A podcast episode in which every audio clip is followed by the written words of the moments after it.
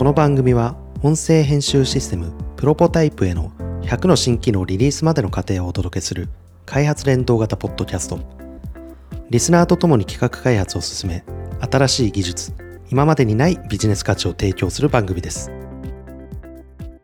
なんか僕こうやって音の仕事してるじゃないですか、はいはい。音というか音声なんですけど音声だけでなんかいつか映画じゃないですけどうん。ドラマみたいなやつをうん。たくさん作る活動に没頭したいなと思っておてー。そういう意味で言うとまあ文学部とかうん。芸術学部とかあえて演劇を学びながら最後音だけで表現するとか。たまにナレーションを取ったりするんですよ僕この仕事で。この間もあるとあるオンライン MBA の大学院さんのポッドキャストの収録の仕事をいただいたんですけどその時の冒頭のナレーションをうん「そしたきさんお願いします」とかって言われてで自分でスクリプト書いて読むんですよ。なんか言い間違えるし トーンも全然なんか聞き心地悪いし、うん。あの秒数にすると45秒ぐらいなんですけど、20テイクぐらいしてます。まあ当たり前なんですけどプロの方に言わせたら。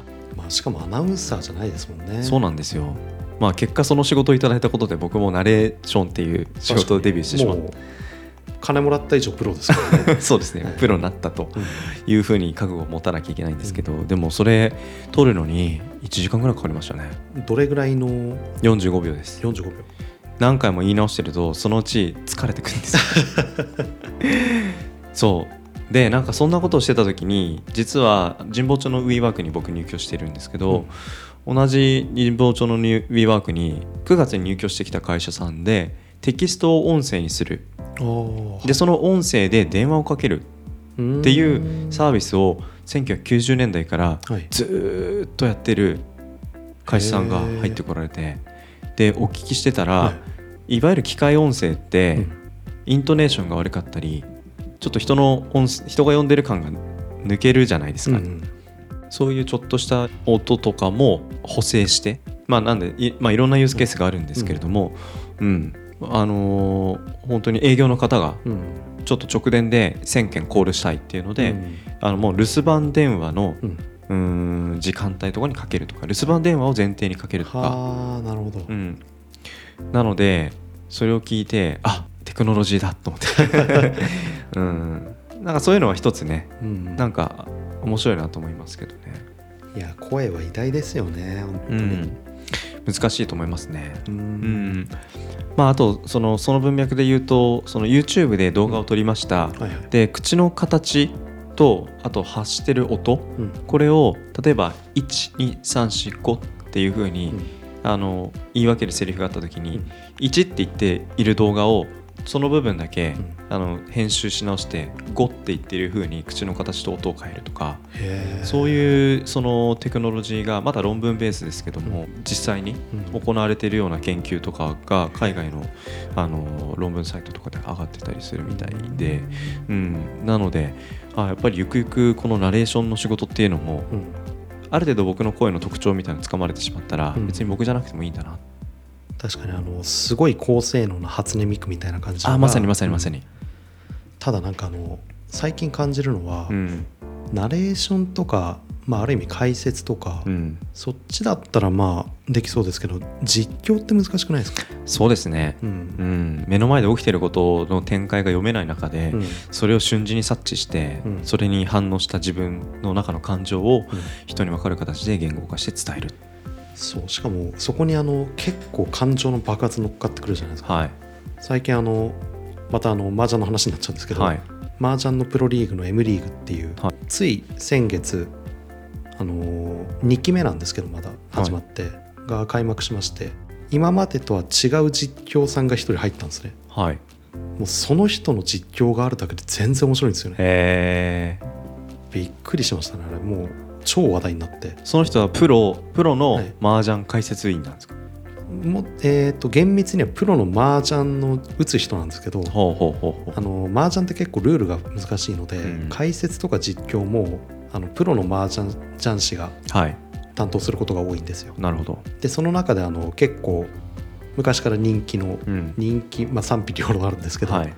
すごいもうテンション高いし、うん、独特の言葉遣いして盛り上げる人なんですよそれがあるだけで全然面白いから、うん、それはなんか自動化できるのかっていうテーマですよね。いやーどうなんでしょうね、まあそのうちできるんでしょうけど、うん。なんか同じような文脈でうん。最近僕友人におすすめされたのが、もう今世界で超話題のネットフリックスの番組「テラスハウス」あうん。あ、はい、見てますか？僕は見てないです本当ですか、はい。僕もね全然見てなくて。たださすがに友人からそうやってお勧めされたんで見たんですけど、見方のポイントが、はい。今の浅井さんの話にすごく近いなと思ったんですけどネットフリックスで副音声があるんですよね。映像は、うん。あのまあもちろん日本人が日本人同士でそのうん。家と、まあ、車があって男女のそのいろんなちょめちょめが。あのーそこに映し出されるわけなんですけど、音を副音声にしてお。あれってたまにその間間で、うん。えー、と山ちゃんだったり、うんうん徳井さんだったりトリンドルレナだったり、はいはユウがうん。あだこうだ語るじゃないですか。はいはい。であれ映像があって語るシーンがあって映像があって語るシーンがあってっていう繰り返しのテラスハウスをずーっとそのか彼らが裏でコメントしてる音を副音声で聞くっていうことができるんですよ。うん、なんで副音声にしてはい字幕を日本語にするとうんそこのそのシーンで実際に男女がうん。会話をしているうん。風景を彼ら解説する 芸人さんたちがなんかああだこうだ言ってるのをうん。リアルタイムで聞きながらその情景を見ることができる。はいはいはい。で山ちゃんだったり、うん。だったり徳井さんだったりのもうその瞬間瞬間のリアクションがもう凄まじく面白くて、うん、やっぱ女性同士のうん。なんかその同じ男性を狙って、うん。で片方の女性はうまくいって片方の女性はうまくいかなくて、うん。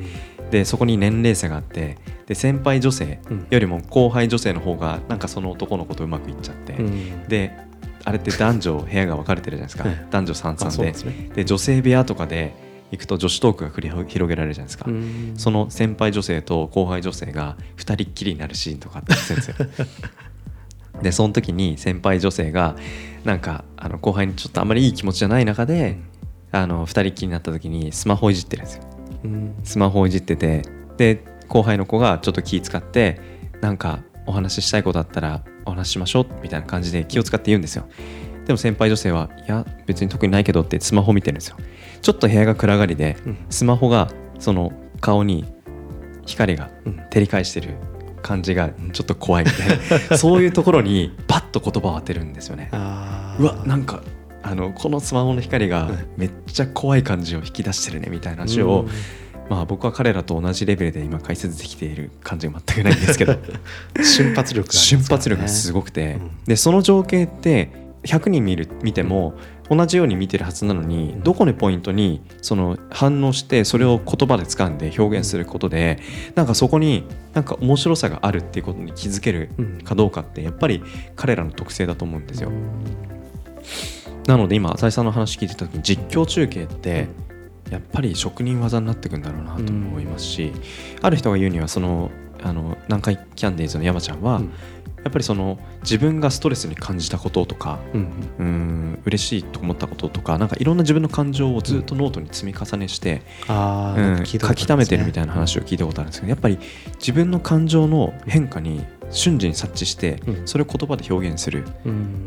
ことにまず長けているのとそれをどういうふうに伝えたらうん。なんかその場にいる人たちが それを面白おかしく感じることができるかっていうことのなんか反応うん。うん、なんか感覚的なところですけど、それはテキストを音声化することよりもはるかに高度なことを脳が処理してやってのけているんじゃないかなっていうふうに思いますけどね。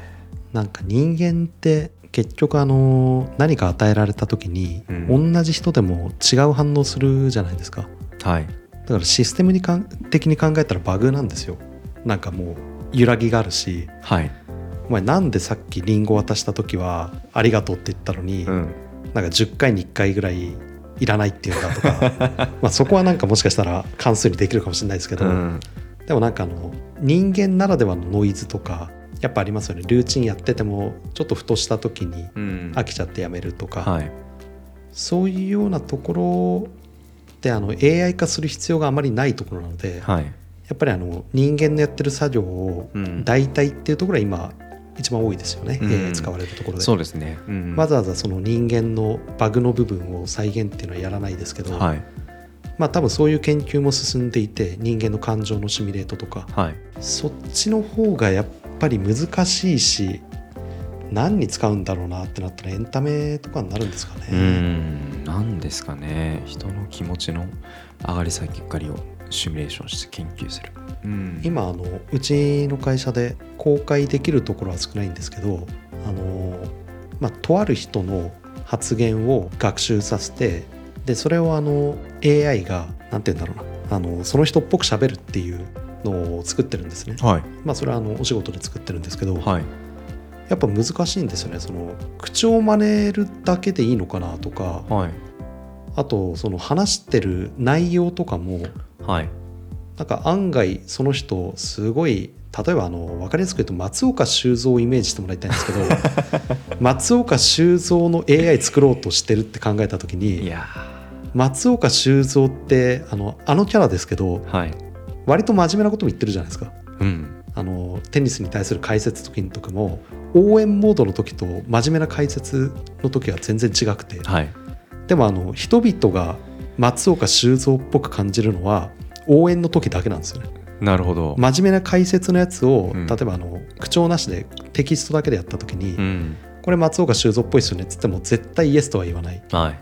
だからあのモノマネ芸人みたいな感じで、はい。面白いところをよりデフォルメして出すっていう、うん。やっぱりあのシミュレートとはちょっと違う技術になっちゃってて。なるほど。だから人間のシミュレートっていうのは思った以上に難しいしうんその人っぽいって何なんだろうとかちょっと哲学的なところ考えちゃったりします、その人っぽさ。うん。いやなんか僕もぜひこうやって喋り散らかしてる録音データがたくさんあるんで、うん。僕のデータとかを誰かが、うん。あの収集してくれて、うん。僕の声に限りなく近い僕の声テキストを僕の声でうん。あの表現するっていうことを誰かやってほしいなとかって思うんですけどでも聞いてみたらどこか違うみたいなところがど,、うしても残るわけですよね。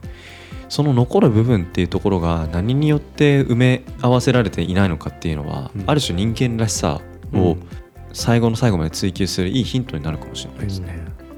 人間らしさってやっぱり揺らぎの部分が大きいんではい、前にあのとある画像を、えー、と AI に学習させて、まあ、その画像からレベルを5段階つけるっていうシステムを作ったことがあるんですね。はい、でそのシステム作って最初に見せた時はあやっぱり人間の判断とは結構違っちゃってるねっていう評価だったんですけどうん。これがあの人間の不完全なところでじゃあその AI が判断した診断結果と人間が判断した診断結果混ぜてはい。どれが AI の判断したやつだと思いますかっていうとはい。外すんですよ人間が。へえだもう AI って人間再現できないみたいな思い込みがあったりうんでも AI は再現できちゃってて。はい。でそれってあの AI が人間のシミュレートできてないっていう人間の判断ミスじゃないですか。そうですね。そういう感じのところまで結構簡単にそのぐらいだったらできますから、うん。人間って不完全なんだなっていうのをすごい感じますね。なるほどな。不完全さが人間を人間たらしめてる。うん多分そうだと思いますね、うん。なのでバグだらけですから。うん。まあだからそのバグをうん。その受け入れるやっぱ度量もうん。やっぱ人間関係においてはやっぱ多少大事ですしう、ん。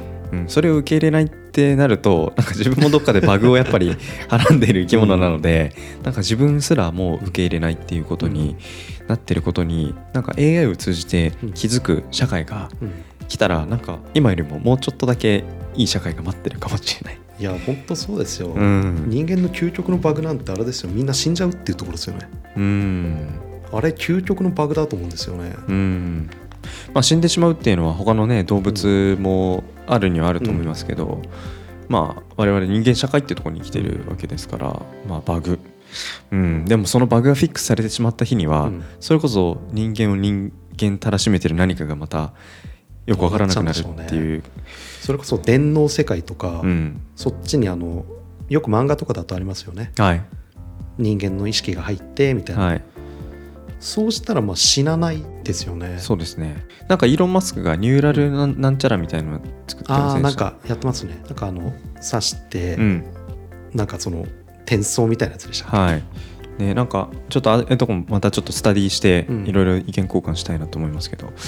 うん。なんかいろいろありますね。だここの番組は結構だから技術的なところを話しましょうと言いながらなんかやっぱ浅井さんと喋ってると はい。結構こういうヒューマン的な話とかにどんどん話もフィードバックしてきますし、まあ、だからこそこうやって話がいろいろ広がるのかなと思いますけど、うん、この番組プロポタイプがうん。なんかその大元その機能開発みたいなところからスタートしたじゃないですか、うん。まあ、今の話だと、うん。そのテキストの音声化みたいな文脈で人の声をその、えーまあ、分析しながらうん。限りなく再現する、このニーズは僕あもし使えるんだったらうん。欲しいなと思いました、へえで実はこの間あの、えーオンライン MBA さんの収録をさせてもらった時にワイヤレスマイクを使って収録したんですよ。普段ポッドキャストってこういう有線マイクをつってううん。やってるんですけどワイヤレスマイクを使うことによってスピーカーの方はやっぱ自由に話ができるっていうあの動きやすさはあるんですけど音の観点で言うと間間が実はあの断絶してるってことに気づいたんですね音って波形じゃないですか。はいはい。その波形の波がずっと連綿と続いてるっていうものがこの有線マイクではうん。ある程度担保されているんですけど、うん。えー、とワイヤレスマイクだとデジタル化されてるんで、うん。その波があの途切れてるんですよ。はあ。人間の耳には普通に喋ってるように聞こえるんです。会場に聞こえるそのスピーカーを、うんうん。あの経由して聞こえる音は。なんですけど実際にこのオーディオインターフェースを通じてパソコンに取り込むとその波が割とその滑らかではなく割とそのうん。